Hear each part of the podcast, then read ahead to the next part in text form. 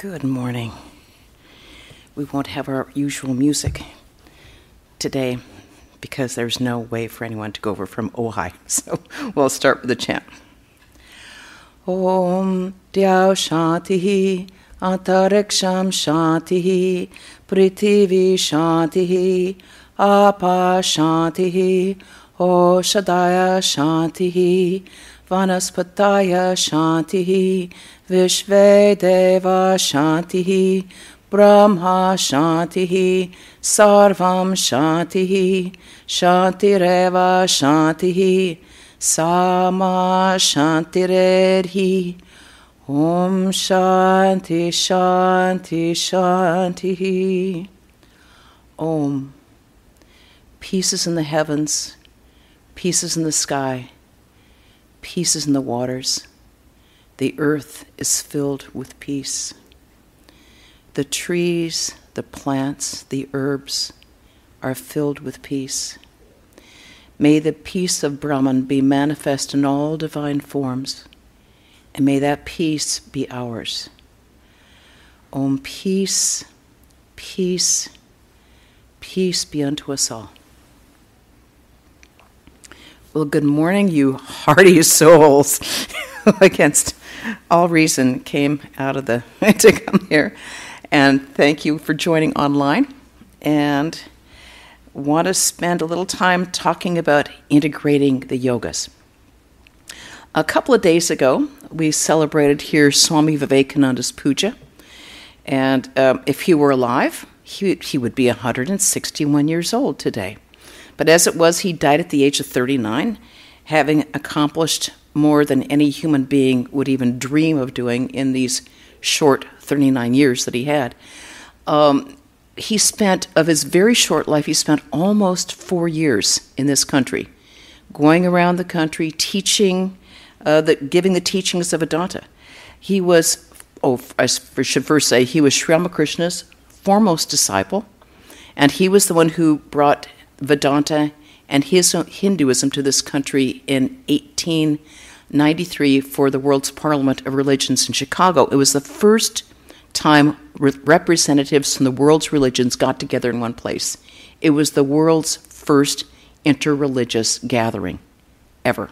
So it was he came and he uh, talked about Vedanta and the Hindu tradition. He after he was um, he was deeply appreciated when he was there and he went around the country and taught the te- gave the teachings of Vedanta and the teachings of the Hindu tradition all around the country. Basically, he was teaching what we teach still today, which is the divinity of the soul, uh, our innate capacity to realize and manifest this divinity within ourselves, and the unity of all religions. That is still what we teach today.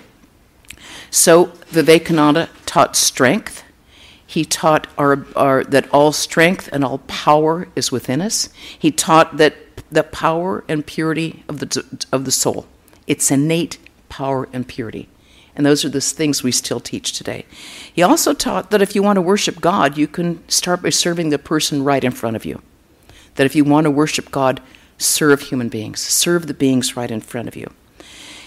And it's actually because of Vivekananda that we even know the word yoga.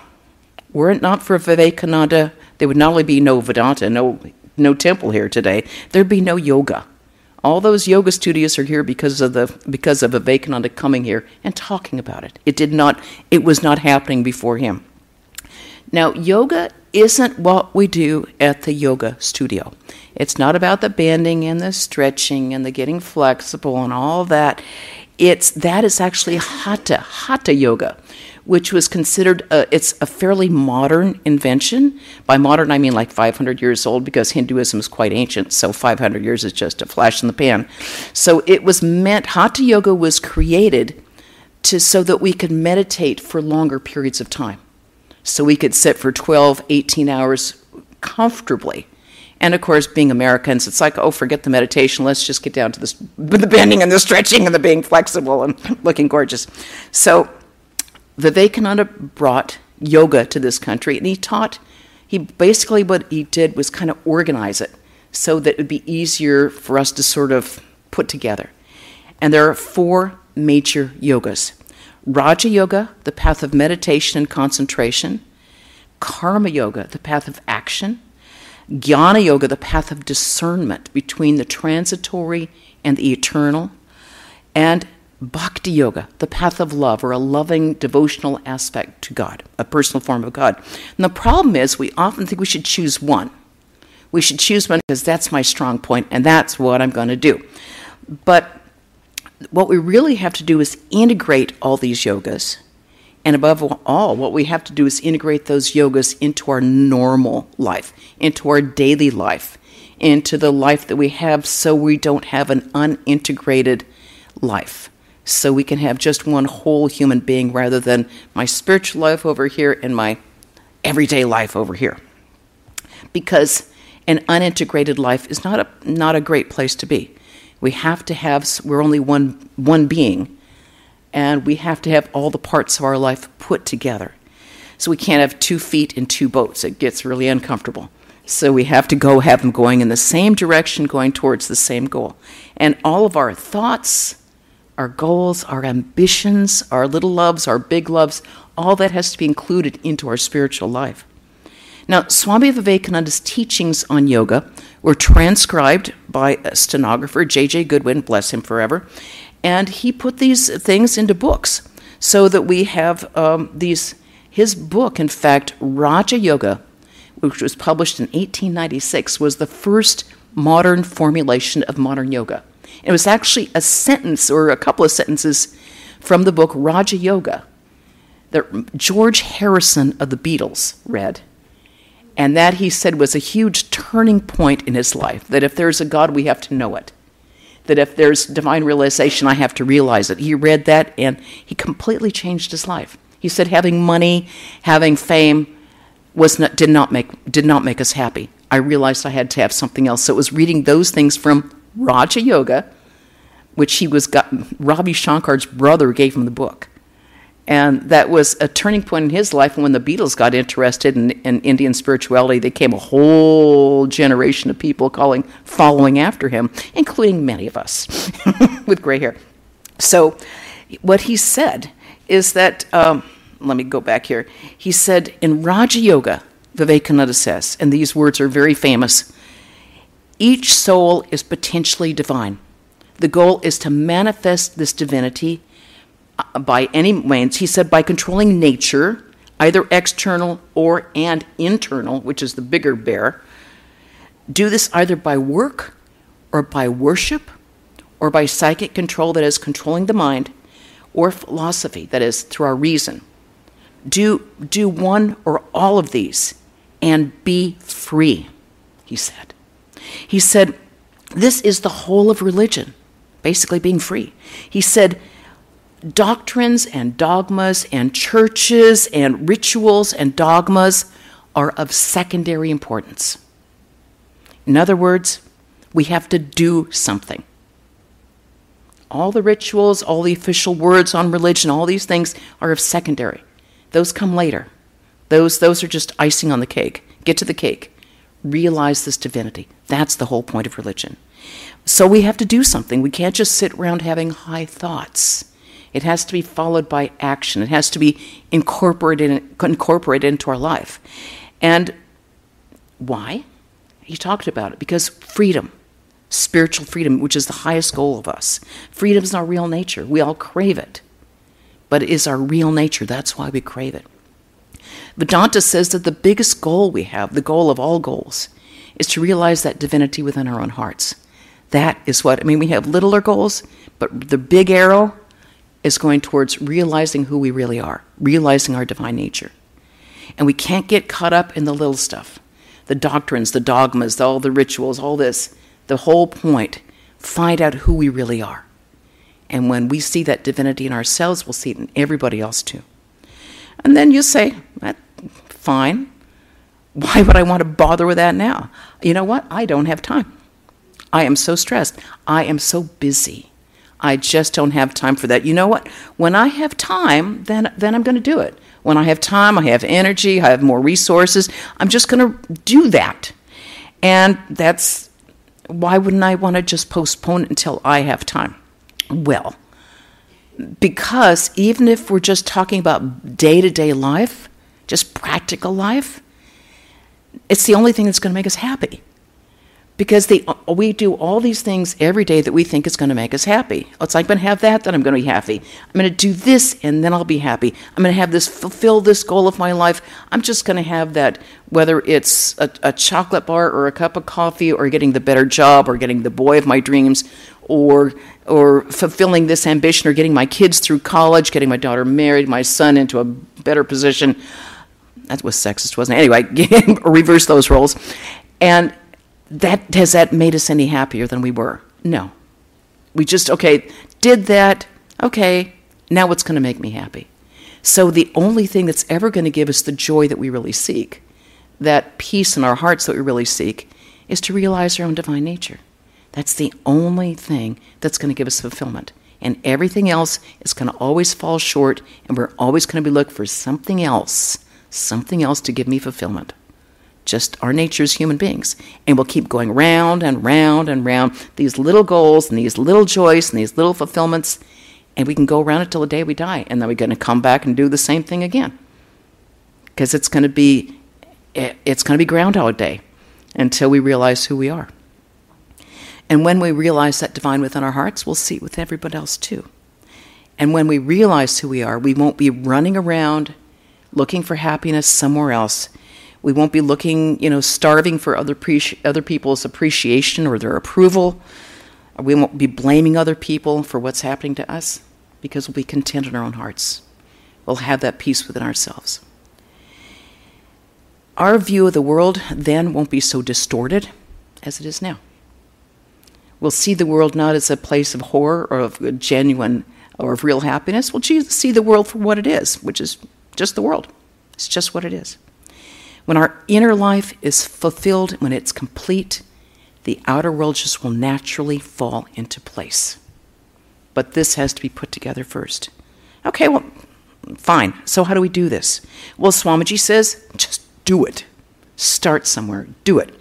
He said we can manifest our own divinity through karma yoga, through work, through bhakti yoga, through love, through jnana yoga, through the intellect, Raj yoga, through meditation. But just start, do it. And he says any one of these yogas can bring us the spiritual freedom that we all want and desire. Well, so sometimes we'll start thinking, okay, I'm a jnani. I have a strong power of reasoning. I like to use my intellect. That's very important in my life.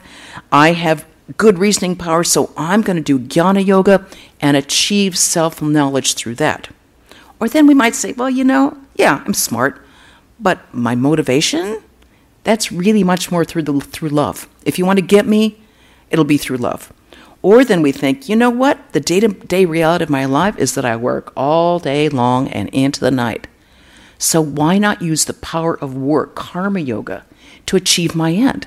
You get a twofer, right? Two for one. I have to work anyway, make that a part of my spiritual life. And then we end up getting sick and tired of working all the time. We go, I'm so sick of just being busy all the time. So we go, okay, I'm going to do Raja Yoga. Turn off the outside noise, turn off the inside noise. I just want some peace. And I'm going to meditate and I'm going to achieve self realization. I'm just going to sit here till that happens. And good luck because as Swamiji says, any of these yogas can we can achieve our goal, but we can achieve any spiritual attainment through any of these. But that's if we do any yoga correctly, pretty much perfectly. But if we don't do them correctly or perfectly, then we're going to have some unintended consequences that's going to get in our way, and they're going to give us some obstacles that are going to be something that we can easily trip over and that's why we blend them. Okay, so if, for example, karma yoga, it's a great yoga to do. We often think, I'm going to be, I'm working all the time. Karma yoga is going to work for me. I'm active. So, you know, why not do a twofer? But it's much harder than we think because when we do any action, we always have some sort of motive in there, consciously or unconsciously. And that means that every action, it's not just act action, it's unselfish action. And that's the problem. because we want our, we always have some sort of desire at the end of that rope that we're pulling. It's like, okay, let's say that I'm going to do an offering and I want to do it for karma yoga. So we can't do it without any motive, without any desire, without an expectation for good job, great, or a smile, or even a nod, not even a wink. We have to do it without any expectation whatsoever.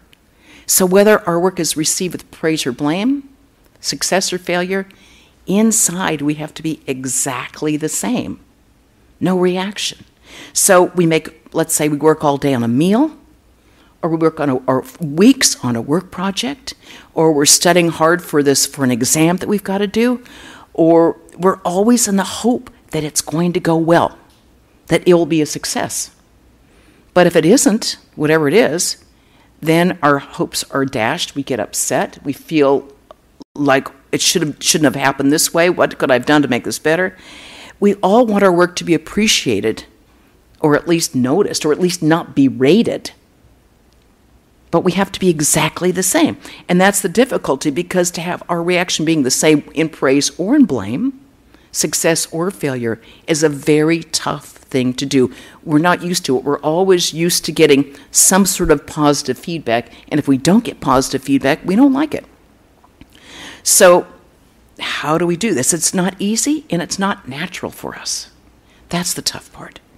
Because, and what are the, if we do follow the path of karma yoga, if that's our path, what, what are the obstacles that go with that? Well, ego is a big one. Look how much I can do. Look how much I can do. I can do this, I can do that, and I can do, and I still have time, and I'll do something else. You know, Americans by nature are very active. We love activity. And so if we can do more in a short amount of time, man, are we happy. If we can do something, well, yeah. Now, so we get this ego about what I can do. I can do this, no one else can do what I can do. Very easy to have that lurking thought in there. In fact, anybody can do anything. So the other problem is that we get addicted to action. Swami Aseshananda, Holy Mother's disciple up in Portland, always used to talk about how rajas, activity, demands to be repeated. Activity likes being repeated. So we can just get addicted to just being busy. And Americans have this thing now about I, am busy, I'm busy. And if we're not busy, there's something wrong with us. If we're not busy, we're either lazy or even worse, we're boring. So we, how do we we we feel like we have to be busy? But being karma yoga isn't being busy. It's not just frittering away action. It's not just being active for the sake of being active. It has to be directed and concentrated, and it has to be motiveless or unselfish work. Totally unselfish. So we, we can't be like guinea pigs running around in a cage and think that's karma yoga. It has to be unselfish. So that's why karma yoga has to be balanced with Raja Yoga, the yoga of meditation. The goal of Raja Yoga is to find the divinity within ourselves through concentrated meditation. Cut off the outside noise, and it was even harder, cut off the inside noise. Shut off, put, put a sign up here at the billboard that says no admission. Put that in, and let no extraneous thoughts come in and think of that divinity within our hearts. No matter whether it's a personal form of God or the luminous presence of the divine Atman within, but turn everything off and just put the mind on that. And then once this mind that always wants going back and forth all the time, once that's stilled and it's purified, the Atman will naturally shine forth on its own in its own splendor. And that the yoga of meditation is such a relief from this activity of karma yoga.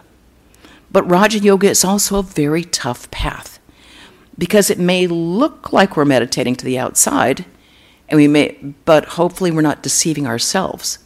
Because often what we're doing when we're sitting and meditating is like planning next week's activities, thinking about the meal that we're going to make, uh, what I should have said in that conversation, and next time I see him, I'm going to say that, or where I left the car key, or revisiting old things that we tend to think about all the time.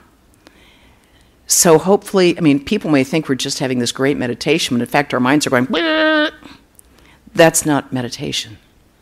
That's why meditation is really hard. It's Raja Yoga is also not going into this like cat space. It's not relaxation. Raja Yoga is not,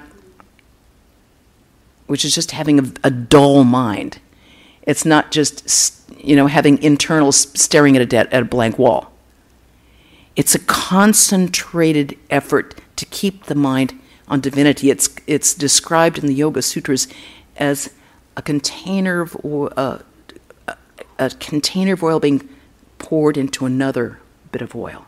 So there's no drop, no noise. It's a very smooth, concentrated pouring of oneself into that meditation. And it's very hard because the mind just will not quiet down, which is totally normal. Because if all of our time, except for our deep sleep, the mind is going outside, active, active, active, active, you can't expect the mind to just.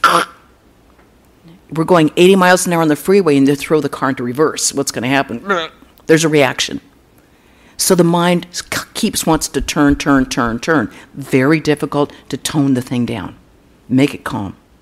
So that's why Raja Yoga needs to be balanced with Karma Yoga. It's very hard. Um, Swami Brahmananda, uh, otherwise known as Maharaj, Sri Ramakrishna's spiritual son, said a person who wants to lead a meditative life should meditate at least 16 hours a day. Right. My reaction too. All laugh. it's like it's hard to meditate for one hour half an hour, 15 minutes. That's why we need to balance it with Raj Yoga, with Karma Yoga, with unselfish action to balance each other out. And that's it's normal.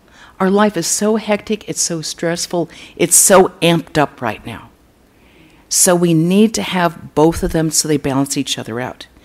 Now, the temptation with Raja Yoga, apart from the fact that who's going to sit and really meditate 16 hours a day, good luck, is the tendency to become self absorbed.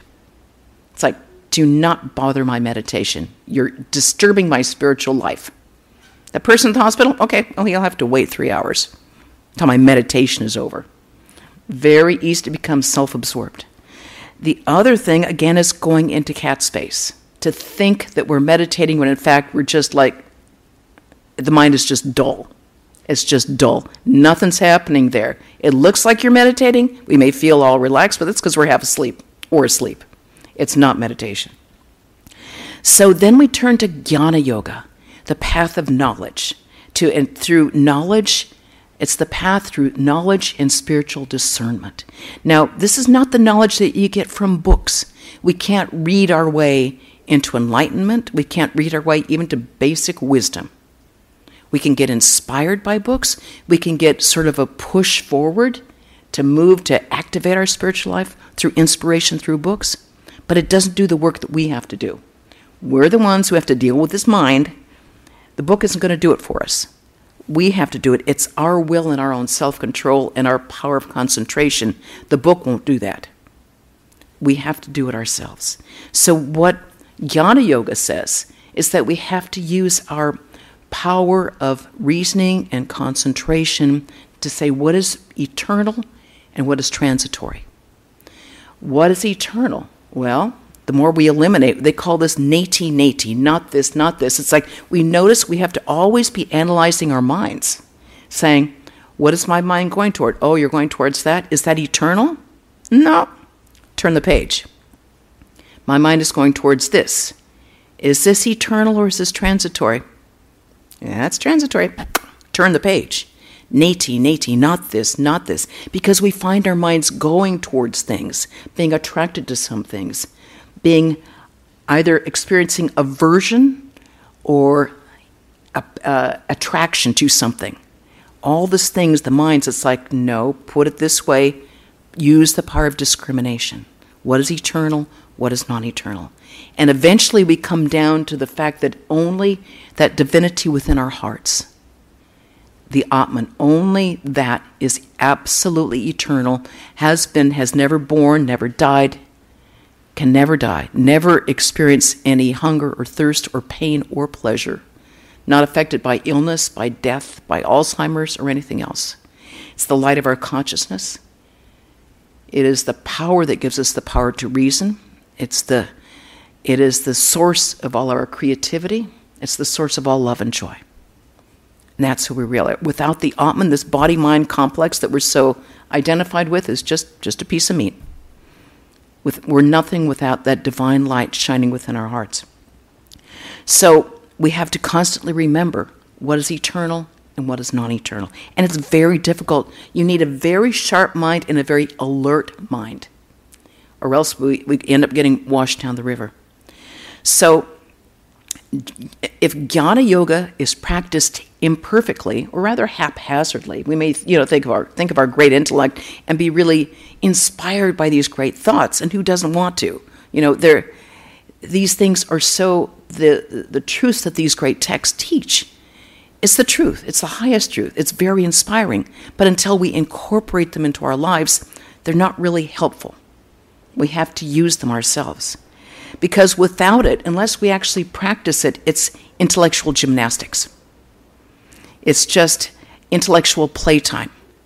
And we enjoy thinking these fun thoughts, but unless we incorporate them into our own life and our own actions, how we act, how we react, how we treat ourselves and other people, then it then it's just undigested thoughts, undigested spirituality. It's like we're eating spiritual junk food and not digesting the food. We have to employ them in our lives. We should be aware that our lives should reflect what we say that we are. And if it doesn't, that means there's some sort of dissociative behavior going on. We have to have everything pulled together into one, one whole being. Because it's really easy to have it end up be just being dry intellectual playtime and that's fun. But it isn't, doesn't change our lives for the better. It doesn't make us any happier than we are already. And the whole point of spiritual life is that it has to be an integrated life, so that every part of our life is fed by our spiritual life. Every part. Every thing. You can't compartmentalize our spiritual life away from everything else. Uh, Sister Nivedita, the great student of Swami Vivekananda, said uh, she wrote in his introduction to the complete works and she said that swamiji's ideal was no distinction between the secular and the sacred. Life itself is religion which means we can't have any separation. We couldn't make these artificial distinctions. It's all part of our one life and that whole thing needs to be fed by our spiritual life because that's to that's what's going to give us joy. That's what's going to make us happy. Very simple an integrated life where every part of our life is there, and it has to be there. Uh, so everything we realize that everything we experience, everything we see, we touch, we experience, all it, all of that is Brahman, this infinite divine existence. It's all divine, but we can't sort of cherry pick. It's like, oh, this part is Brahman, uh, not that part. You know, it's all Brahman. Yeah. So then we go back to the path of bhakti yoga, the path of the loving devotion to God. The path of love is easiest for many people because the easiest way for us to concentrate on anything is to love it. You know, when I was a very young teenager, there was nothing I loved more than the Beatles. It was like anything about the Beatles would get my attention. Anything that they did would get my attention. My walls were filled with, with pictures of them all. And listen, I could sing every one of their songs backwards and forwards. And that was so anytime my mind would go there. When I was even younger, I was like my dog and my cat. When I was away at school and they had been missing my, I mean, write a little, I would write their names down because I love my cat and my dog so much. It's like so our minds still are guided, often guided by love. What we love is where our minds are going to go. So we may have, whether it's our, our, our husband, our wife, our partner, our, our kids, our pets, our dear friends, those, that's where our minds are going to go. And that's where it's easiest to concentrate because that's where the mind naturally goes. So, why not use that power of love to make the mind naturally concentrated to think about God? Assume a relationship with divine. We can think about God as our, our mother or father, as our friend, as our beloved, as our child, as uh, baby Krishna or the baby Jesus. Baby, the Teresa of the child Jesus, with so many saints in India worship the baby Gopala, the baby Krishna. Ram Lala, the baby Rama. So many songs now about the young Sri Ramakrishna or the young Sarada Devi.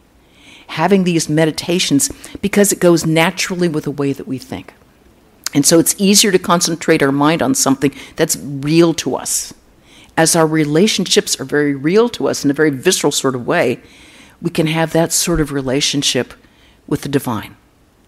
Whether, we, whether it be Jesus or Mary or Ramakrishna or Holy Mother or Buddha or Shiva or Ganesha, it doesn't matter.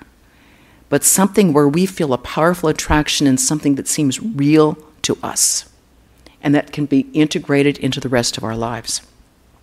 So, love is a magnet because the problem with all these yogas is that our minds are very dispersed all the time. They're like scattered like seeds everywhere. But love has the power to kind of get all those seeds and put in one packet because love is so powerful. It's such a powerful force. Not for everybody. For many people, the, their reasoning or something is, is a different, but for many people, that ends up being an, the, the most workable path for them.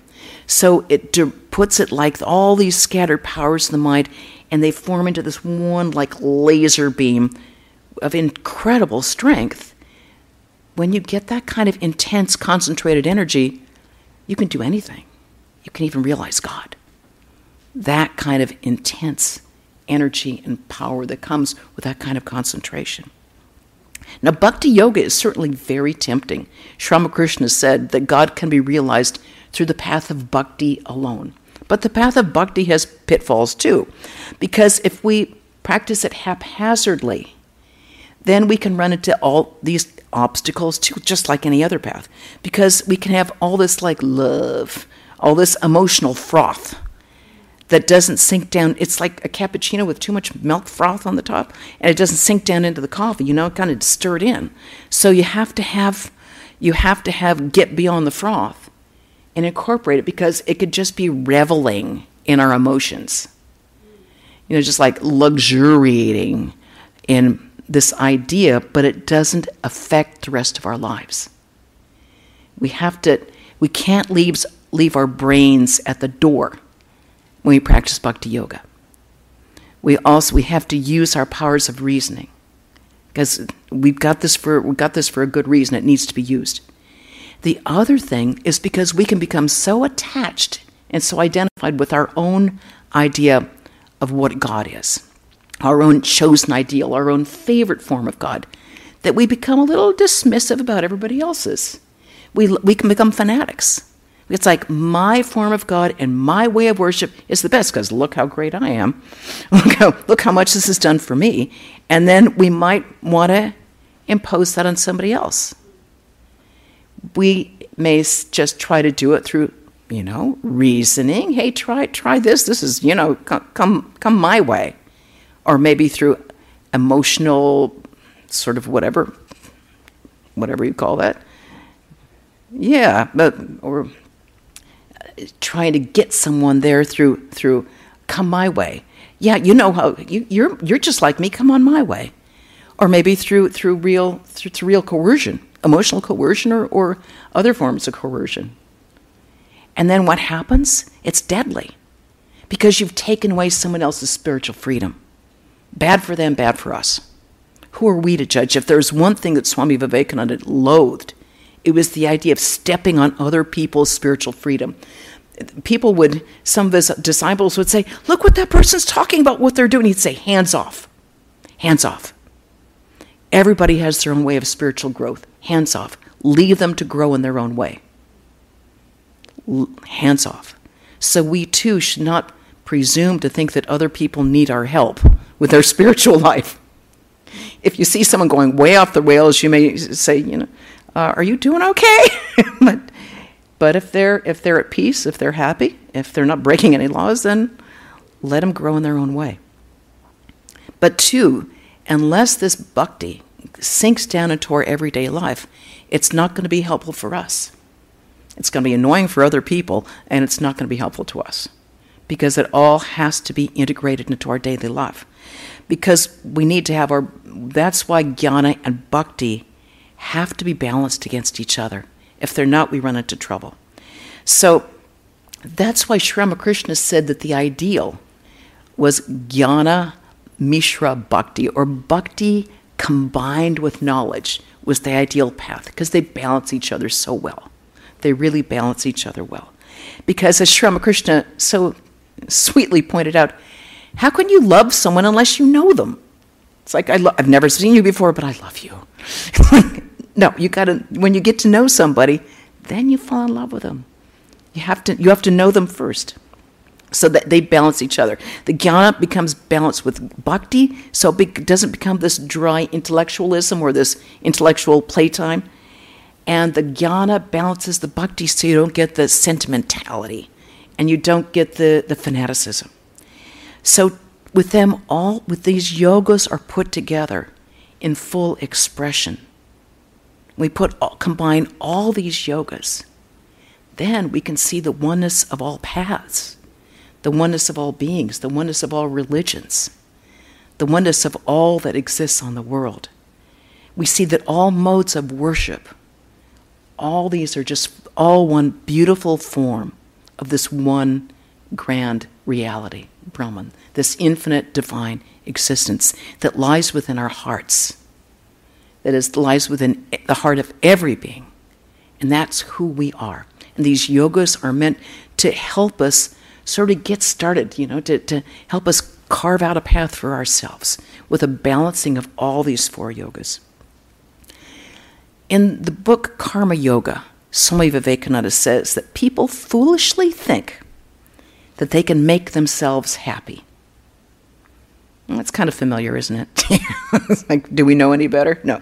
But then he said, after years of struggle, they find that true happiness consists in killing selfishness, and that no one can make anybody happy except for themselves. And that's the lesson we all have to learn. And he said, every act of charity, every thought of sympathy, every action of help, every good deed is taking so much of self self importance away from the little self. The little self basically the ego gorged being that we identify with, the little self that causes us so much misery. And we think by feeding that engorged ego, we're going to be happy. And it's just the opposite. It's taking away from the ego that brings us peace and joy. He said, Here we find that jnana, bhakti, and karma all come to one point. They all converge into one point. And he said the highest ideal is eternal and entire self abnegation, where there is no I, but only thou. Only thou. So every yoga is needed in our lives. Every yoga. And our big job is to put them together and to realize who we are. We, because we have to internalize them. We have to put them together into our lives so they actually work for us so that we incorporate them into our daily lives. And it has to be something that we don't do on just on weekends or when we have an uh, you know what I got three minutes I'm gonna I'm gonna do some of that yoga now. I'm gonna do that because I've got a little bit of in my busy life. We have to it has to be who we are down to our bone marrow our spiritual life. It has to be more real than anything else in our life. That's when we get true peace and then we will, are going to erase that barrier between secular and spiritual and find out that we're only one infinite divine being. Thank you. And now, since we're bereft of Jayanti's music, I'll give some announcements, which are very simple. On Wednesday, we will again have our reading from the life of, of uh, teachings of Swami Akhandananda uh, by Swami Anandananda, Wednesday at 5 o'clock. Uh, Saturday, we'll have a reading from the Gospel of Ramakrishna at 5 p.m. And Sunday, a week from today, will be Swami Brahmananda Puja. I mentioned uh, Ramakrishna's spiritual son. So in, in, instead of, of, a talk next Sunday, there will be a, a puja, a ritualistic worship at 11 o'clock of Swami Brahmananda, followed by a homa fire, a Vedic fire purification ceremony down in the convent, and prasad. So you're all welcome to attend online. If you can get here, you're welcome.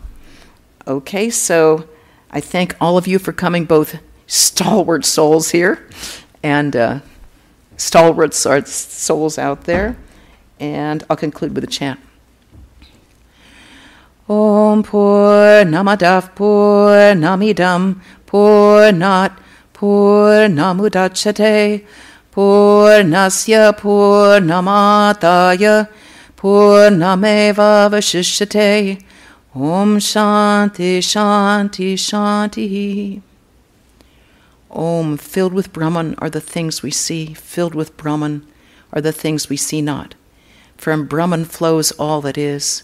From Brahman flows all, yet Brahman remains the same. Om, peace, peace, peace be unto us all. Thank you all for joining and stay safe in the weather.